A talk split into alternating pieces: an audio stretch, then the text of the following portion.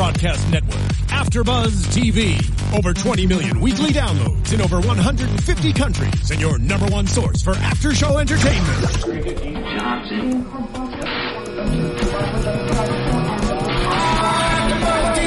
AfterBuzz TV, the destination for TV superfans, producing aftershows for over 300 of your favorite TV shows, interviewing celebrities and showrunners, and bringing you behind-the-scenes exclusives. All thanks to E Entertainment's Maria Menounos, producer Keven Undergaro, and internet leader Akamai.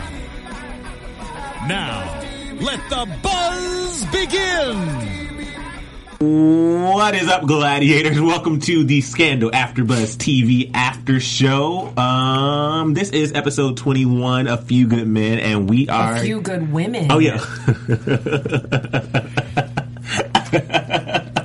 A few good women. We are your Fab Four. Oh, there goes our theme music. Bum, bum, bum, bum, bum, bum, bum, bum, bum, bum. Um, we are your Fab Four, starting with me, Emil Ennis Jr. Hey, what's up, everybody? I'm Cornelia. Hi, I'm Sophia Stanley. Hi, I'm Bam Erickson. And all I have to say is, welcome back, welcome back, welcome back. This episode was the scandal that I have missed. I was not bored. I was entertained. It was a, a nice ebb and flow throughout the whole thing. And I felt like, um, the ending was a great, great lead up to the series, or not series, not series, to the season finale. I thought it was a really good episode. What do you guys think? I was entertained. I was thoroughly entertained. That's all. Um, And I will say ditto everything that you just said, Emil. I think you summed it up perfectly. And bam, did you? Uh, I agree. We're in a group. Oh my god! What in the world? What? we all agree. Yeah, we thought it was a great episode. So we're gonna start with um this Amy Martin. So VP Susan Ross is doing one of her many appearances, and it's just another photo op. We thought, and she's going down the line saying hello to the officer, and it's like hello, hello, hello. And then she sees one officer, Amy Martin, and she sees a bruise right here, and then she um, wants to go back to her quarters, and that's when she proceeds to talk to her and find out what's going on. Now, right after that, the next thing we see is Amy Martin in the office with Fitz and Cyrus, and we think that you know they had a conversation. She's basically said what has happened to her, and then from the conversation we see that she has never said she was raped. She pretty much didn't say anything to Susan besides just the fact that she got a bruise. Um, what she say on the job. Do you think that Susan was, without seeing how the episode went, do you think Susan was wrong to take her away from um, her workplace without? I mean, I can't say without her consent because she still had to go with her. But do you think she was wrong the way she did it without following any proper protocol? And without her actually saying, I've been raped? Yes, but this is TV, and she is that voice for many who can't come forward. So yes, but no, and so who cares that she was out of pocket? Hmm. Did that make sense? It, it did, and I, I think I'm going to just put it in my own words because I completely agree. So I'm just going to piggyback off of what Bam says. I think there's a difference between something being legally and or procedurally wrong versus something being morally wrong. Mm-hmm. So legally and or procedurally, what the vice president did could in fact be wrong, but morally, what she did is right. So she was she was literally and figuratively answering to a higher power. So I think that's what Bam says. So what? Who cares? She held herself to a higher moral standard that the risk was too great if in fact she was right. And also, I give her props because she's working. She's actually trying to make a damn change. I completely agree. I we before the camera started rolling, I was like, she's a G. Because I think that there's something about Susan Ross that she this is this is maybe going to come across wrong, but she's almost like she's America's mom, right? The fact that she's a, a, not only a mother, but she's a single mother. You know, I think that anyone. Oh, uh, I have a lot of friends who have single moms, and because they're doing double duty, it's almost like their senses are even more heightened than a normal mom. And anyone who has a mom knows, like, your mom is basically like scarier than command. Right. They know everything about everything. So I think the fact that she was so she was able to so quickly discern that something was wrong and notice even how she kind of gave the commander's attitude. Right? Like in the way that she was basically like, oh no, by herself. She basically, without saying it, was like, I'm the vice president of the United States of America. I'm not asking you permission. I am telling you, I'm going to take this individual naval officer into her quarters and I'm going to have a conversation or a tour or whatever because I don't need to ask your permission because I'm the vice president of the United States of America. Right. So I think she kind of pulled that mom card, in this case the vice president card, and I and I definitely commend her for that and like I said I think she was a G. And also, in addition to that, even the way she takes a stand on something, it's not in a very what what we deem in society to be very bitchy. She does it in a way where it's like, no, I'm going to do it. Kind of like the legally blonde, like I'm going to Stanford. Or no, I'm going to Harvard. No, I don't need a backup. I'm going to Harvard. It's kind of one of those things where it's like she does it in a way where she kind of throws you off guard. She's authoritative. Yeah, and really she- yeah, and she's also she's who Mellie should be. Or I see some I see some things of the old old old Mellie before she became, you know, Kim Parker. Um, Oh my gosh. Parker. that reference meaning that when when the Parkers first came out, Kim Kim was this nice, you know, nice, vibrant young girl, and then as the season progressed, she became more stupid. That's true. things They did do that to Kim. I agree with everybody. Email Kim. the podcast. Hey. I agree with y'all. Okay. only, my only question was though, like I don't, and I don't know if, if anybody in the military is watching or listening. Um, why is it procedurally wrong to t- for the vice president to take someone on the ship that's docked that is not at sea oh. to the White House? What's wrong with that? What's wrong? Your ship Oh. is docked. No, but there's there. I, I'm just surmising is that there's still duties that have to be done Yeah. while they're at port, presumably to be able to. I don't know what the proper term is, but to, to Mm-hmm. leave port at a particular time. And from what I know of naval ships, they're they're everything works in tandem. So you take away one person and. And there's literally like a missing cog in, in the wheel. So nobody can ever get sick. No, or- but I think that there's a there's proper procedure. So Mm-hmm. so what I know of the government in general, regardless of the military, is it's very bureaucratic. So there's probably like 95 million forms and requisitions and so forth and so on in which you would have to do to make that happen. So simply because you're doing a press tour it doesn't mean that you can then now all of a sudden take someone off. But I think you actually bring up a good point because as I'm talking, I'm kind of listening to myself and I'm like, yeah, no, I, I don't, I don't even buy my own devil's advocate argument. I, I really don't. Well, Susan Ross, we talked about how she's a G and she does all these things. They, Cyrus and Fitz told her to pretty much take her back, put her back on the ship. And instead of that, we see um, security detail come into Liv's office, and you notice like Liv turns around, like gets herself prepared because she probably thinks it's Fitz coming in. Girl, he ain't coming. And is- can I say something? I actually did not catch that until you said it. When we were watching, also, you were like, "Mm, she thought it was Fitz. And I was like, oh my God, Yeah. you're right. Yeah. Like, and I was so happy to have kind of one of those like genuine scandal, Yeah. oh, it's moments where I was like, that's totally right. She was like, oh, she made that like screw face, like, I can't believe it. And she was like, all right. Right? Yeah. Do a quick. Mm-hmm. to make sure- yeah, they smelled the upper lip. right, right. But she thought it was Fitz coming in, and then we see that it's Susan. She's like, "Oh, hey, Susan, how can I help you?" And then Susan tells her about the whole Amy Martin thing. Liv goes to talk to Amy. Did you guys think that Liv was going to take the case public so soon? No, Because I was not expecting it to go from zero to a hundred real quick. Real quick. I did. expect it. y'all are so funny. I cute. Both of y'all like real quick. Zero to hundred real quick. Real quick. I can't. I would say I would say this current Olivia. No, I'm not surprised that that she did that because Liv is kind of in her own world where she just lives by her own rules and not think about you know repercussions and and rules and so forth as if she was just literally just gonna walk in there and do what she normally does. So the new Liv, yes. The old no, I think she would have been a little more strategic. Well, I will say before she did it, because I forgot, before she took it public, she asked, um, she asked, uh, what's her name? Amy, who did it. She needs to know when, where, and that's when we found out Hawley did it. And then she goes and tries to talk to Abby to get her help, and Abby's pretty much saying, you know, I can't really help you with this. I don't want to get involved with this. Like, this is just going to complicate my life here at the White House. And then she decides to take it public. So it wasn't just the immediate, oh, I'm going to take it public.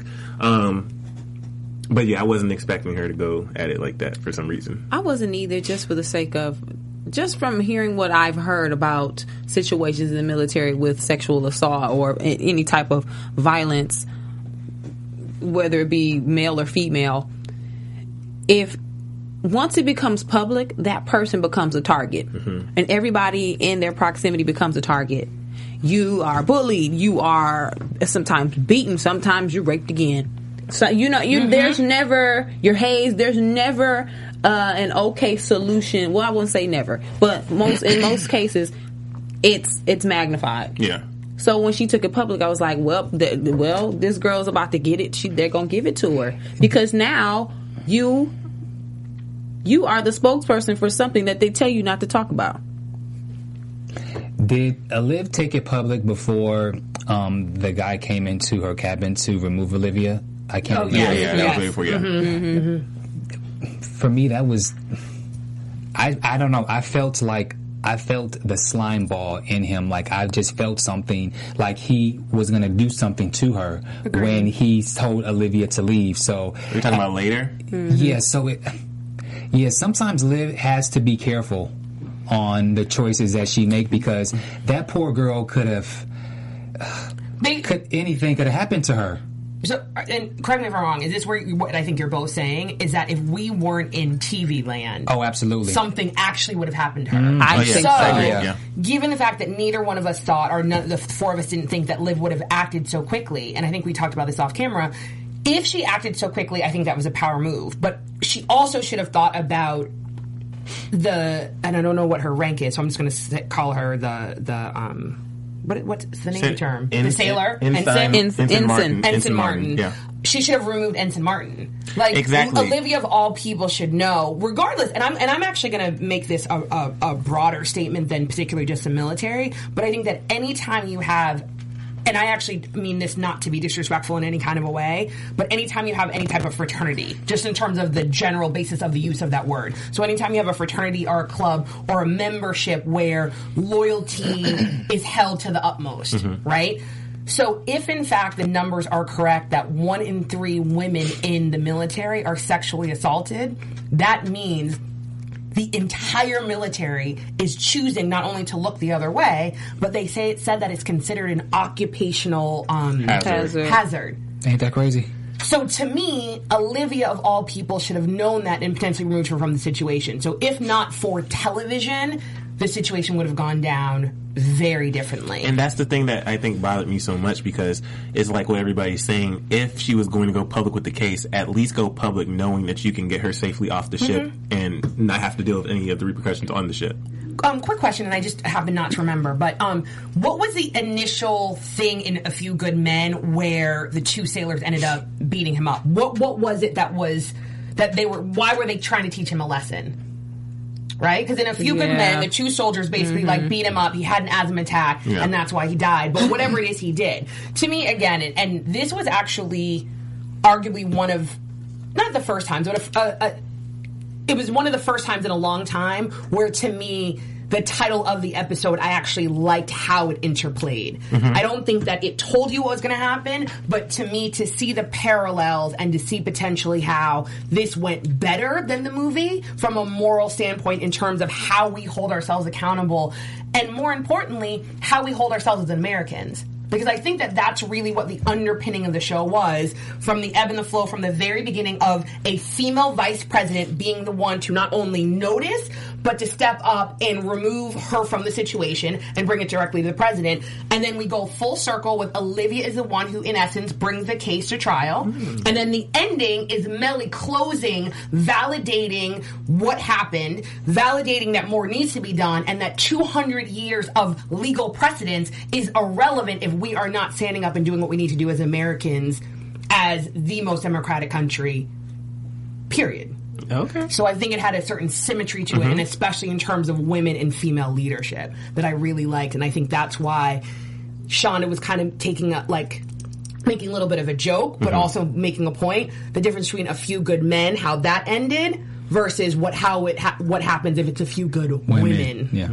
Well, let us know what you think. Make sure you uh, check us out on iTunes and on YouTube. The podcast goes up shortly after we finish doing this live stream. Um, like, comment, subscribe. Also on YouTube, if you're watching right now, make sure you click that thumbs up button, comment, subscribe as well. And if you're watching us live, um, you can call in at 424 256 1729.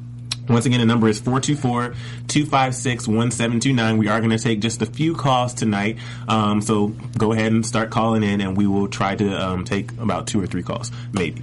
Um, okay, so What is it? After... right. Oh, so um, what I did like, and I may, I don't think I'll get flack. Maybe I um, I liked how Fitz took a stand, saying that he wasn't just going to because Susan was coming at him with this and all the people were coming at him. He's saying, you know, I understand what you're saying, but I'm not just going to all of a sudden just come out willy nilly and say I'm against this just because. And I understand, like we were talking about, um, you know, it's the difference between morals and the legal. Ter- I, I get all that, but at the same time, for a president even though he doesn't have to win another election, he just needs to finish out his term.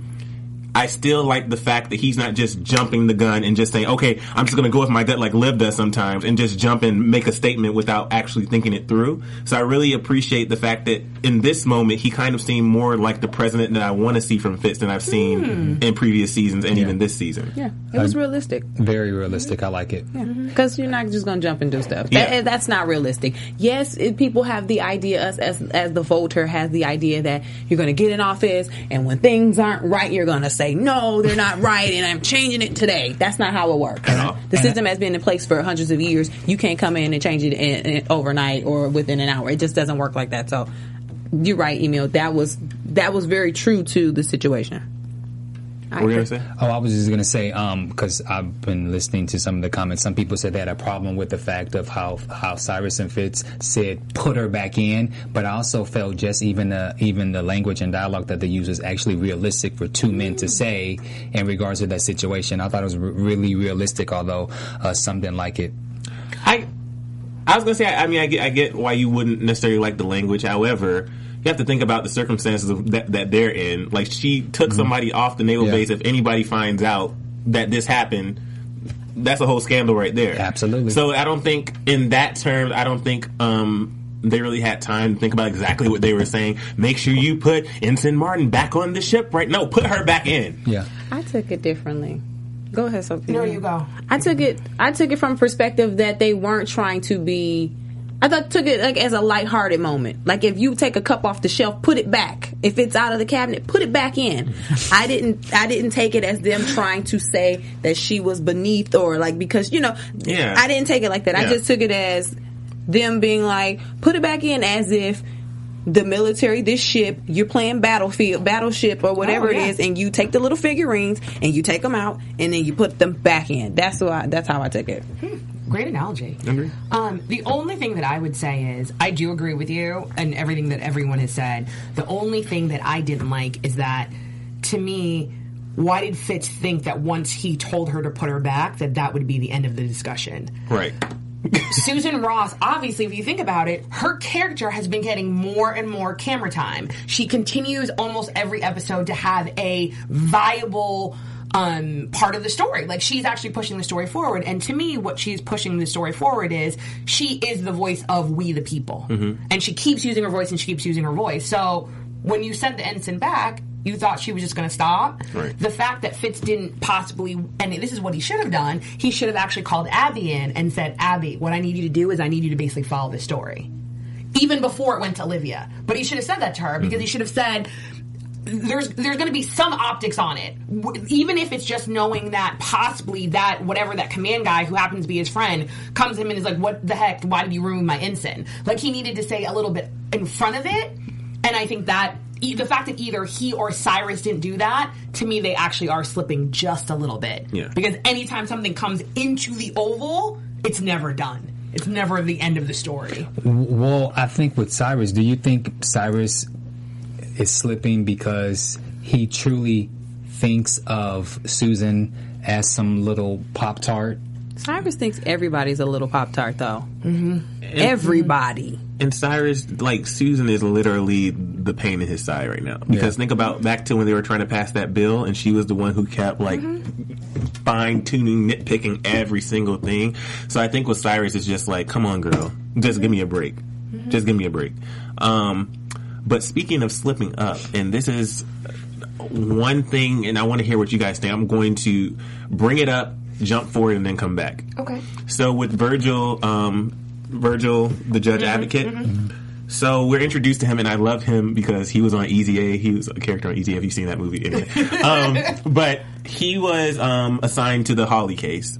And when we met him and we saw his character, we're like, oh, we see why he was assigned because he's a little ditzy. He doesn't. He seems very um, Junior. very junior, very new, and they want somebody who's going to lose the case.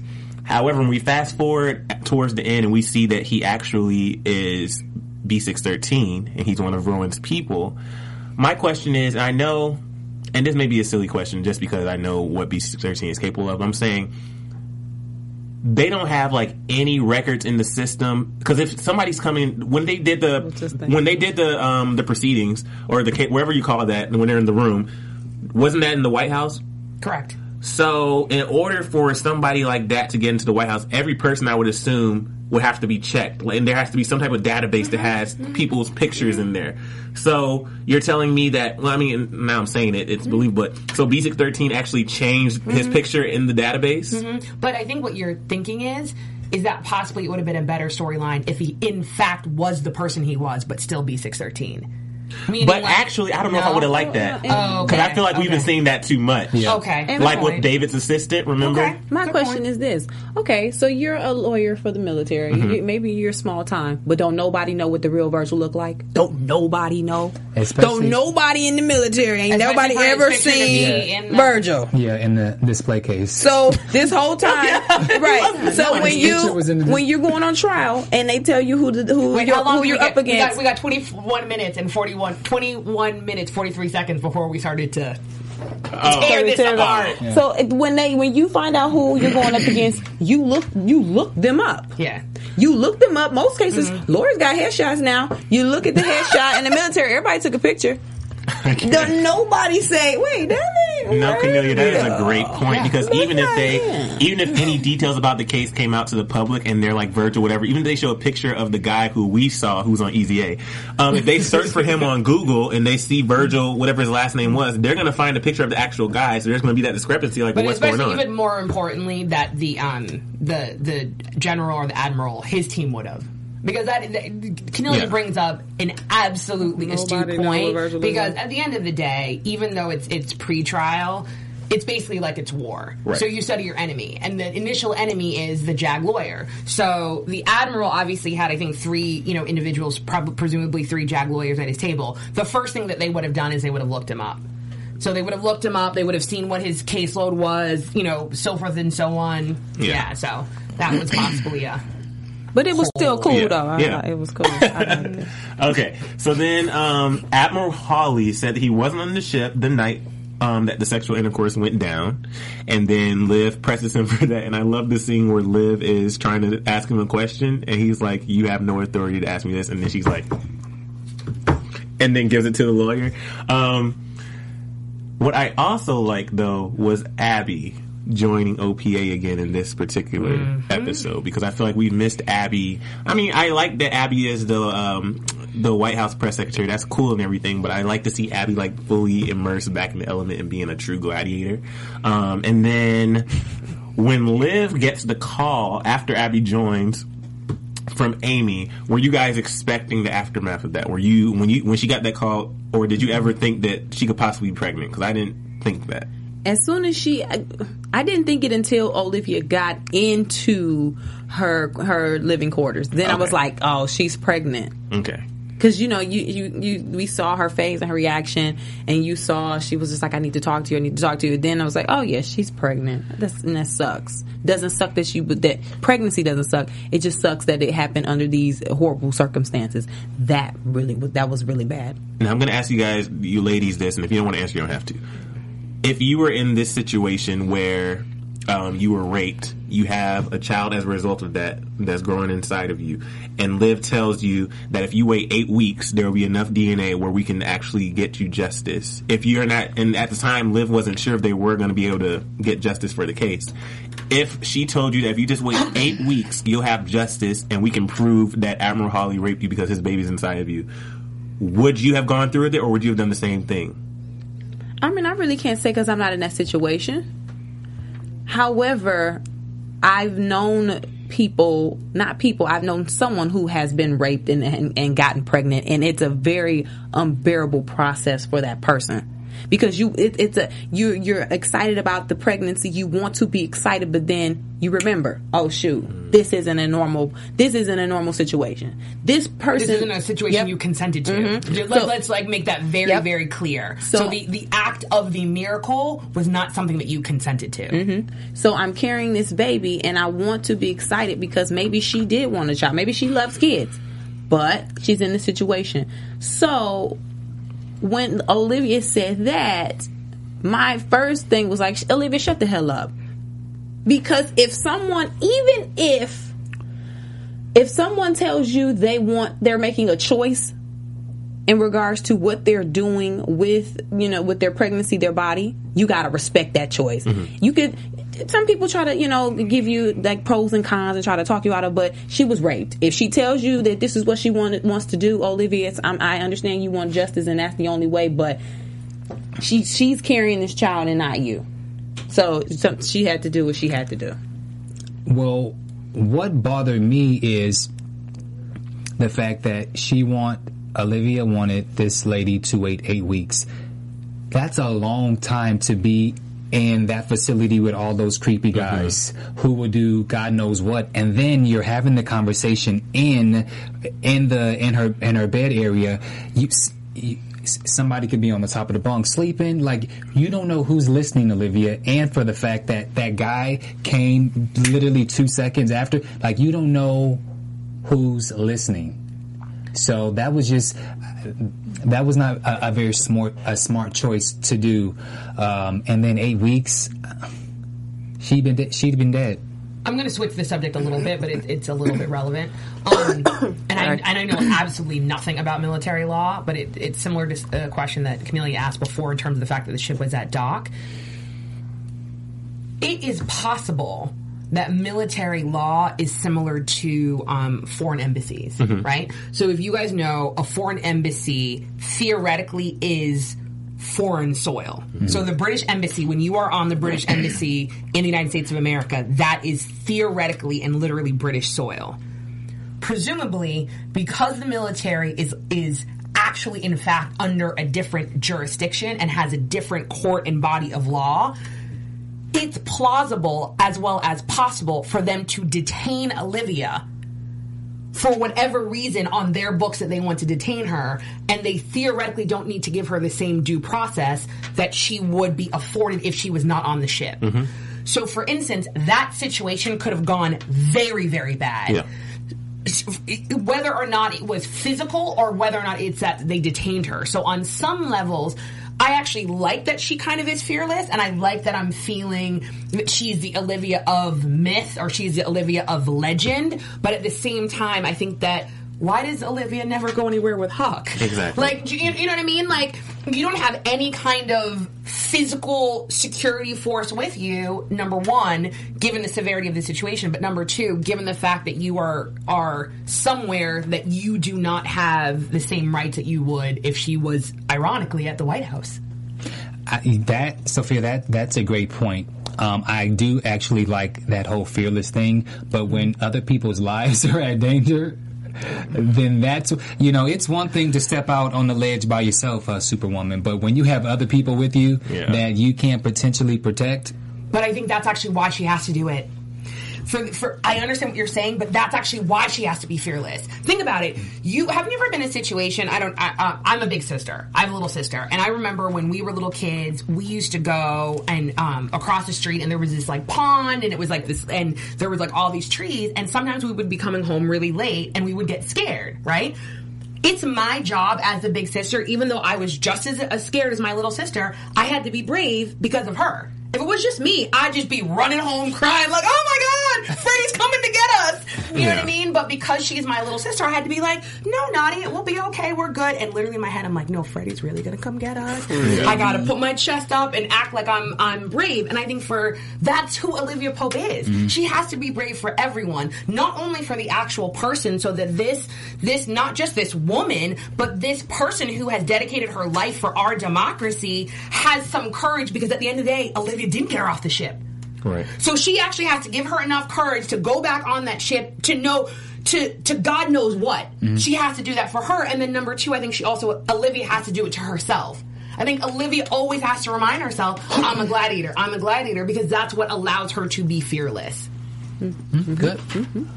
All right, so we're going to wrap this topic up. Before we do, um, so you guys know what happened because you watched the show, um, unless you just watch our after show, which I know some people who do. But- We ain't mad. Yeah, right. um, so anyway, they figure out a way to get Amy off the ship. They say she has a sick relative. Amy comes to lives, and then um, Virgil basically says the Pentagon won't release the documents, and that's when Liv calls Fitz, and that's what I want to talk about. When Liv called Fitz, and they start playing the trail music. And I was all up in my feelings for a second. Um, I can't. But once again, in this scene, I like the way Fitz pretty much said, "Liv, what do you want me to do? Like, I cannot just pretty much lay down law and not abide to the rules just because you're saying I need these documents." I love that Fitz is finally taking the stand because in the past, Fitz is. I mean, even though he did end up giving the documents to Abby, I mean, but I love that Fitz is taking the stand and not being as weak as he usually is with Liv. Can, I want to just speak a little on the relationship, the the relationship aspect of that conversation. What I liked about that was the banter. Mm-hmm. It was literally boyfriend and girlfriend again, where she's sorry. Sometimes you know women could be yap yap yap yap and he was oh like, Yes. "Listen, are you gonna let me talk?" Okay, fine, I'll let you talk. Like just that, just that little, just that little quick banter. That was that was cute. But so the relationship aspect of it, I like because you know they're always able to, they're always able to to discuss their their relationship, mm-hmm. and then go and do business. And I like how they're able to always intertwine the two. I agree, and I think that we. And and I can't even remember what the episode is, but remember the episode where they're like, "I hate you, I hate you too." I think that there's they play with words on this show, especially with Olitz, where you have statements that always have another meaning and an un- another undertone. Mm-hmm. So when she goes, "It's so wrong," and he goes, "It's wrong," part of me was like, they're saying this situation, mm-hmm. Mm-hmm. right? And initially, not wrong in terms of the fact of like the morality of it. It was more like it sucks, which is ironic because then, and I'm going to jump over the the part that doesn't help with my with my theory. it just doesn't. Then she goes, um, she uh, no, he goes, Fitz goes, the world is right. So to me, that statement right there is validating Olitz, right? So it's so wrong, it's so wrong means this situation is is sucks. The world is right means that the validity of what we're doing and how we feel each other is right. And then he goes, "Yeah, my job sucks." Mm-hmm. And then she goes, "Mine too." Mm-hmm. So again, it's that whole they can't be normal. They're sacrifices sacrificing for the republic. So it's owning in that statement that who they are will always be, but it's so wrong because of the parameters that are put on top of them. That's why then you fast forward and you have Fitz so clearly and so honestly say to Mellie, "Oh, it's Liv called." She was like, "Oh, what were you doing?" He's like, "Liv called." Yeah. He didn't say it with animus. He didn't say it with anger. He didn't say it with venom. He wasn't throwing a blade. He wasn't throwing a dagger. He just said it so matter of fact because why? They're partners now. Mm-hmm. And theoretically, the reason that he then gave up the documents wasn't to help Liv. It was to help Mellie. Mellie. Mm-hmm. And I think that there's somehow in that trinity again, the real trinity of the show, which is Olivia, Fitz, and Mellie, you had them actually, like Bam said, have a relationship moment, which allowed him to calmly walk into his bedroom, have a relationship moment with his wife. Why? Because they sleep better when Olivia sleeps between them. You know, And they- that's why you had what happened happen. Everything turned out okay mm-hmm. for everybody. Only thing that was missing is when that conversation was happening, they should have been playing Keep Sweat. There's a right and a wrong way to love someone. They play, had they played that, Now that you mention it, though, I didn't notice like any major songs this episode like they was none. normally do. Yeah. Um, Well, because they talked about the records, but we'll talk about that later. that was a good segue to Mellie. So Mellie's down in the polls and she needs Springfield, and Lizzie Bear is trying to get her to use her son and basically exploit that situation, what happened in Springfield, to uh, get the voters' sympathy and then increase her numbers in the polls. And Mellie's not having it. Um, there was something, and I was talking to Cornelia about this because we sit next to each other when we watch the show. But there was something about Mellie this episode where I still don't know if I can see her as president, but I definitely could see her in a political seat. Um, her wardrobe looked a little different. She was carrying herself a little differently, um, more confidently, I think. Um, and just watching her, she just looked like Senator Mellie. Some, there was a there was a noticeable shift this episode where she seemed very much into her element. I'm gonna save it for predictions. Okay, No, I agree. She looked like she got a new blowout from the, the dry bar. You know, she had a new suit jacket. It wasn't. It wasn't that whole Hamptons Martha's Vineyard look. It was. It was. It, it was. It, it fit what she was trying to do. I agree. I, Go ahead. I'm 50-50 on the fence, and and the, one of the reasons is I remember uh, when she walked in and she said she questioned how come they haven't fixed or done something about the about the the rape situation. Um, that bothered me that she walked in and she is completely oblivious to anything that's going on. But I do think that she did fix it. she wasn't the- oblivious. I don't think she, she was saying that they were. They were, she was asking She- that because everybody was stopping her during her interviews, saying, And also, let's not forget. I, I mean, I think that they did. I think part of the reason that we all like this episode is because there was a subtlety that, to this episode that we haven't seen in a long time. Mellie was raped. "Yeah, So we're, we're not talking about a theoretical issue. We are not talking about a moral issue. We are not talking about one of the most disgusting things that one human being can do to another. We're talking to something that actually, in fact, happened to the first lady. So what she is saying in terms of her, in terms of the the energy and the authority in which she came into the room, she is also on some level saying, "I cannot believe you, the president of the United States of America, number one, but two, you, the person that I am married to, that knows that I was raped by your father." Mm-hmm. Is not doing something more about this situation. And because you are not doing something about the situation, it is now affecting not only my candidacy, but theoretically my reputation as a woman in the 21st century.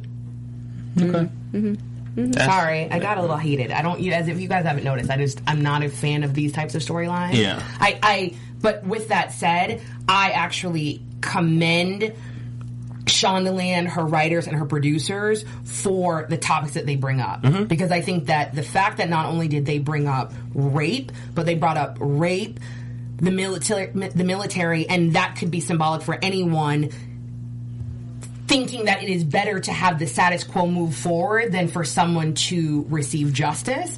And then more importantly, and I don't know if this has ever happened, but I don't think that I, I do not recall on network TV anything beyond a discussion of an abortion, let alone theoretically the actual procedure being shot, even Yeah. though it was shot for TV. That I think is very, I don't even know what the word is, but um, it's it's very, it's very, it's very brave. So I would agree. Um, I think that. Well, I asked Cornelia this too, and I'm glad they didn't go there, and I don't see how they could possibly even spend that. But I was like, you don't think because the way the way it was going, at, there was one point in the episode where I was like, you don't think that they're going to try to, or Mellie's going to use the rape, like her personal rape, as a platform because they were talking about ways to get sympathy, and I thought I was like, is she going to possibly use her rape to gain the sympathy of the voters? But I'm glad they didn't go that No, route. and then and in the position she's in, and she's the first lady. She's still the first lady, even though, even though she's running. True. Once you say that, they're digging in it. They're gonna find out, and you Oh, have to. yeah. You, you, you, she can't do that. yeah, it would expose too much. Yeah, and I and I literally wrote down in my notes. I go storyline does not equal House of Cards. So if anyone watches House of Cards, they'll understand that reference. Mm-hmm. You have to remind me after her. Okay, Claire. The at- remind me after. Yeah. Remind me. After. Okay. Um, okay. So then, um, yeah, I really, I really like the way they played this Mellie thing, and then so Amy got her abortion, and then we see that. Mellie goes to Springfield, and now that Fitz has done what he needed to do, but Mellie uses this platform in Springfield to say, "I'm not going to talk about my son. I want to talk about all of our sons and daughters." And then she, I don't know, it was a, it was an empowered Mellie, and it reminded me of um, the same Mellie that we saw who stood by her husband when their son died when he gave that mm-hmm. speech.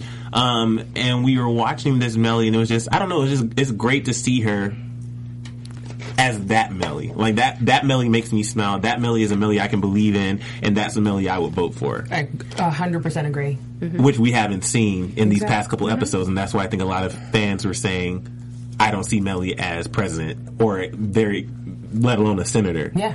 Because I think I think we we actually literally hadn't seen it, all. and I think that it's ironic because the advice that Lizzie gave her either last episodes or two episodes ago when she said you have to distance yourself from your husband is in fact correct. Mm-hmm. So both Lizzie and Olivia are correct. They need to be a partnership, but she needs to be her her own person, but more importantly, her own woman. So I think that's what she did on the podium that day. She she Mellie Grant was the candidate, not Fitz's wife. Right.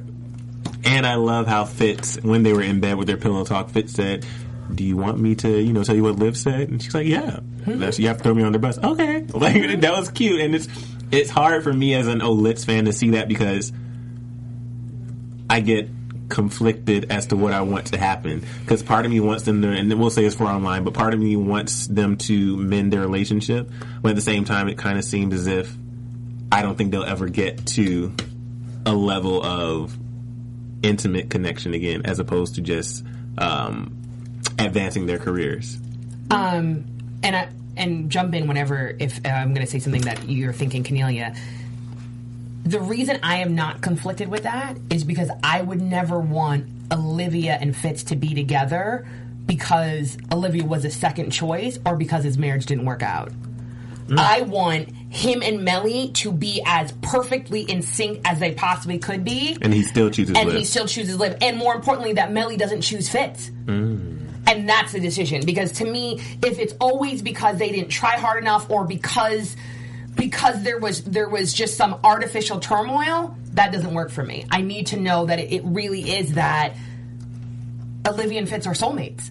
And, it, and it means, and I've said this before, not everyone's married to their soulmate. And just because you're not married to your soulmate doesn't mean that you don't have an absolutely amazing life. It doesn't mean that you don't love and adore that the person you're with. It just means that they're not your soulmate, which is a t- completely different and distinct connection on a metaphysical level. But to me, what we saw with Mellie and Fitz, like that was a marriage, and that was a good marriage. Yeah. And I liked it. And like I said, I'm a weirdo. I like the Trinity. I don't mm-hmm. like the threesome, I like the, the Trinity. I just want to need to make it clear before people are like, "You're weird." no, I, I get what you're saying. I Yes. agree. Now, for the grand finale, what is Foxtail? That was the hashtag. That's what we've been trying to figure out for the past couple of episodes. And what I liked about this is we have Jake. Jake is in Liv's apartment. And we finally see this is the pictures that were floating online after he got stabbed. And like, he's still alive. This was the scene that they were talking about. Um, but Jake is recovering in Liv's bed. Um, and like Bam said, so who cares with that? But I like what's up. No, keep going. I mean, I think you're going to get there, so I'm going to let you No, go go on. I can't believe I'm saying this. Oh gosh. This is like the only time I didn't hate Jake. I, I was, I was gonna oh, my God. No, no, no, literally. I literally have in my notes, I go Jake in bed, question mark. And then I have it like a little thing and I have a check mark. Because I felt like he was he was so honest and it mm-hmm. didn't feel like he was manipulating her. I feel like whenever Jake is speaking to Olivia, it I always feel like it's because he's trying to seduce her. He always wants her to fix him. Right. So he's always taking and I feel that he's very parasitic. Mm-hmm.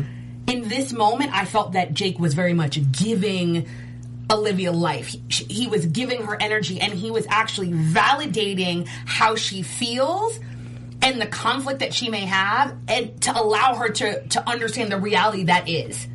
So I think that even though when when he said, "Oh, the difference between," because he literally is like, "He's like me," and she goes, "No, he's not," and I'm thinking, "Yeah, Yeah, dude." yeah, yeah. Earlier when you were talking to Abby and you're like, "He's not my type," I looked at the rest of y'all and I was like, "He's totally your type." A spy picked by your dad. So when he goes, he's like me, and he goes, he's getting a PhD in Olivia Pope. He is exactly like me. I'm in love with you. Command would call that a defect. Russell does not have that defect. To me, really, what he was saying is, we literally are the same. And Right. arguably, the only reason that I fell in love with you is because I had more time. Mm-hmm. Because in the same way that when Tom is like, she is Helen of Troy, anyone in that situation is going to fall in love with her. Right. So it literally just means like we literally are the same. You just caught him before he had a chance to fall in love with you.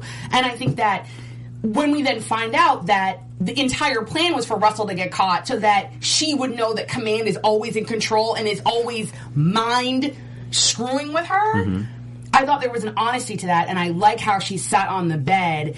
And even though they started to play the music and I got mad for a minute, I realized no, because what same thing. Fitz may be her soulmate, but that does not mean that she cannot be in love with Jake. Right. And in that moment, they were having an intimate moment. And I think that's why she then felt comfortable enough to share with him what she went through in the kidnapping. When he then tried to go one step further, the reason she stopped him, because she was like, yeah, buddy, let's not get it twisted. Like, we ain't really there. And that may be there, meaning I'm not there with you, but I think they had a very honest and a real moment. And not only they have an honest and a real moment, an honest and real moment because the one thing that they share, which arguably is what connects them, is her father. Yeah. And that's what that's what I liked about their relationship and also the relationship between Jake and Russell because that Oh. scene that they had where they were breaking down Papa Pope was just amazing. Like when they were just when they could quote his exact sayings and they would imitate his mm-hmm. voice and then like Cornelia pointed out they both have daddy issues like mm-hmm. what's up It sounded like they were quoting Shakespeare. Yeah. Like, listen to it again. And I know that they deliberately do this. It sounded as if they were quoting Shakespeare. And even though they were mocking him, there was a respect and a reverence in terms of their delivery that noticed their body language. They literally stood up taller. They, the, the, the way that their energy commanded, it, there was there was a tone where everything that they were saying, you were like, oh, it's so funny they're mimicking, but you're like, oh, but but he's right. you can't take command Son. it was Yeah. genius And and even in the sun reference, it literally was one of those things where again, I think that Shonda has always done this in this show, and I think she does it brilliantly. She's playing with gender roles and her perception of gender. Because again, if if Olivia had been a man, how would she be different in this world? If Mellie was a man, how would she be different in this world? Arguably, even if Susan Ross was a woman, I mean a man, how would she be different in this world and how she would be perceived? So when they said at the last moment, basically, she never had a chance, and then and then basically like uh, Jake is basically explaining to him the whole plan was for you to get caught, and then he goes, "Oh, so that she would know you can't take command, son." Because theoretically, if we are going to be stereotypical in terms of our perception of male and female roles, Olivia has a male dominant role. And I'm only using that in the context of how we how we minimize and, and based on the vocabulary that we have. But she's the son that they're all referring to. So when when they basically are saying like we never knew that there were other ones, basically all of them are cheap imitations of Olivia. Yeah. Hmm, that's a good point. That's a really good point, actually. Um, that is deep. Wait a minute, like, I know, right? It's gonna take you a second, right? uh-huh. Uh, so I love that. I love that scene, and then we'll have to continue this online because we run out of time. But we find out that Foxtail is actually Mellie's Secret Service name, Mm-hmm. and we see in the very last seconds that Rowan is the one who is going to meet her. That so my mind was like I was freaking out Yeah. because this Yeah. episode just And I was wrong. I was like, "Is it Hollis?" And you guys were like, "It's Rowan." It was I was like, "They see, I was so I was like. I was if they brought Hollis back, I'd be like, oh, that's whack. No, but it was Rowan, so I'm excited for the um for the season finale for sure. Um, we will continue to talk about Foxtail, Jake, and Russell. Oh, and B613 torturing of Russell, which was amazing too, because Huck is a freak. Um, And Quinn? And Quinn, yeah, they're both the way they were loving that and Huck was was licking his lips, swallow, like smiling, like it was just too much. But um, we will talk about that online. But now it's time for Cornelia's code piece of the week. All right, guys. So, cold piece of the week for Scandal, episode twenty-one of season four. I'm giving it to Russell. I could give it to so many other people. It was a very uh, we had some touching moments in the episode, but this week it goes to Russell only because I ain't never seen nobody get tortured looking that good ever in my life. How you look hella good and you're getting tortured? They ripped his fingernail out. They drilled a, a drill into his kneecap, and he's still there with his abs glistening, and glistening with the little with the tape eyes. over right tape over his mouth, looking hella good. Oh my god! They don't look like that on other shows. On 24, Jack Bauer ain't never looked like that. When he, he never looked that good. on uh, what was the what's the show with Claire Danes? Homeland. Sorry, Don't Homeland. nobody look that good getting tortured on Homeland. So for that reason, I'm giving Russell cold piece of the week and. Um, let us know who you have for cold piece of the week. Hit us up on Twitter, Instagram, and Facebook. Hashtag cold piece. Or let us know who your cold piece at is. I don't think I ever gave Sophia's church fan cold piece at. Maybe I did, but I'm gonna give it to the church fan again. Hold the church fan. up. It gets cold piece at of the week. Let us know what you guys think online. Oh my goodness. All right, guys. Um, now it's time for our. Oh, I have a quick announcement. oh yes. It is with deep regret and trepidation that I need to admit that I was wrong. About who?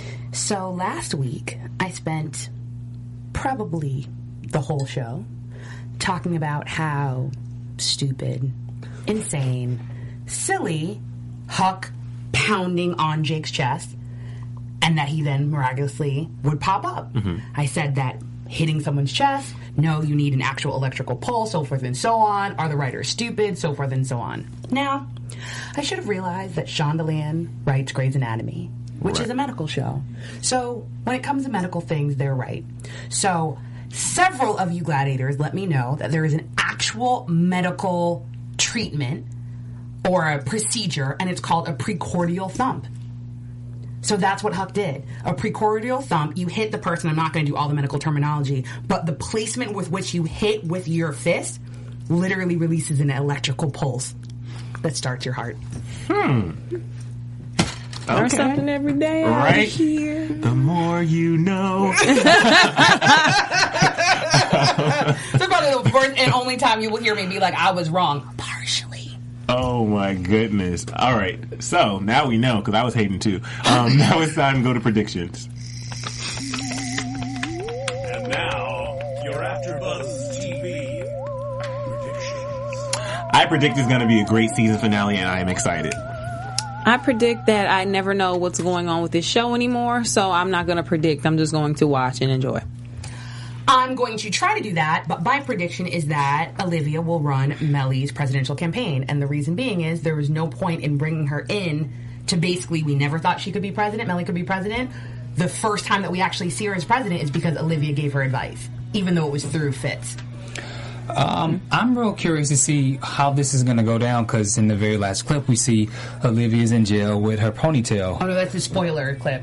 Oh, People Just- don't watch the, the next week. Oh yeah, sorry, go ahead. No, sorry, go ahead. Yeah, so you're right. I'm, curious, I'm curious about that. Um, I'll stick with my faithful. Someone will probably die, but Oh, yeah. um, w- with the 1973 reference that Russell and Jake was referencing about him being stuck in 1973, Mm-hmm. so I went and I looked on Joe Morton. I was like, there has to be something in reference to 1973. So in 1973, he was in a musical on Broadway called Raisin, and then in 1974 he was nominated for a Tony Award for uh, Best Actor. So that's just a little trivia that Joe Morton has Was it been in raisin the. or raisin in the sun? It just says Raisin, but Okay. Joe Morton has been in the game uh, for a long time since 1973. The more you you're right, know. no, no, yeah. Um, all right, guys, where can we find you on social media? You can find me on all social media, including Snapchat at Bam Erickson. Twitter, Facebook at Sophia Stanley, Instagram the Sophia Stanley. Twitter, Instagram, and Facebook at Canelia. And for me, at Emil and his Junior on everything, even Periscope. Um, and on YouTube, um, Chasing LA, just youtube.com slash Chasing LA. Guys, it's been so much fun joining you again this week. And we will be back next week for the season finale. And, uh, yeah, we're excited. So we'll see you next week.